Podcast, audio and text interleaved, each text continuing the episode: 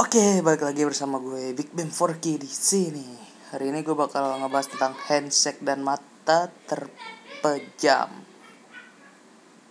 Ya. Handshake dan mata terpejam itu adalah suatu kenikmatan yang sangat menyenangkan.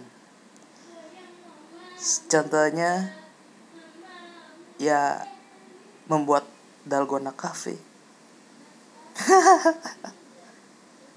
anjir gue, garing banget deh. Udah gitu doang ya. Thank you